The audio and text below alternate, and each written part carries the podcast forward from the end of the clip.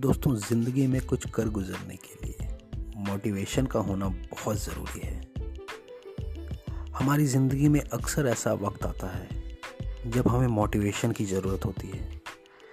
फिर चाहे वो कोई स्टूडेंट हो, या दो वक्त की रोटी कमाने वाला कोई व्यक्ति। तो इसी को ध्यान में रखते हुए मैं सुदेश कुमार, आपका दोस्त और होस्ट स्वागत करता हूँ आपका अपने एंकर चैनल पर मन की बात विद सुदेश कुमार में। कि उफनते हुए समंदर की लहरों को चीर कर मैं अपना रास्ता खुद बनाऊँगा।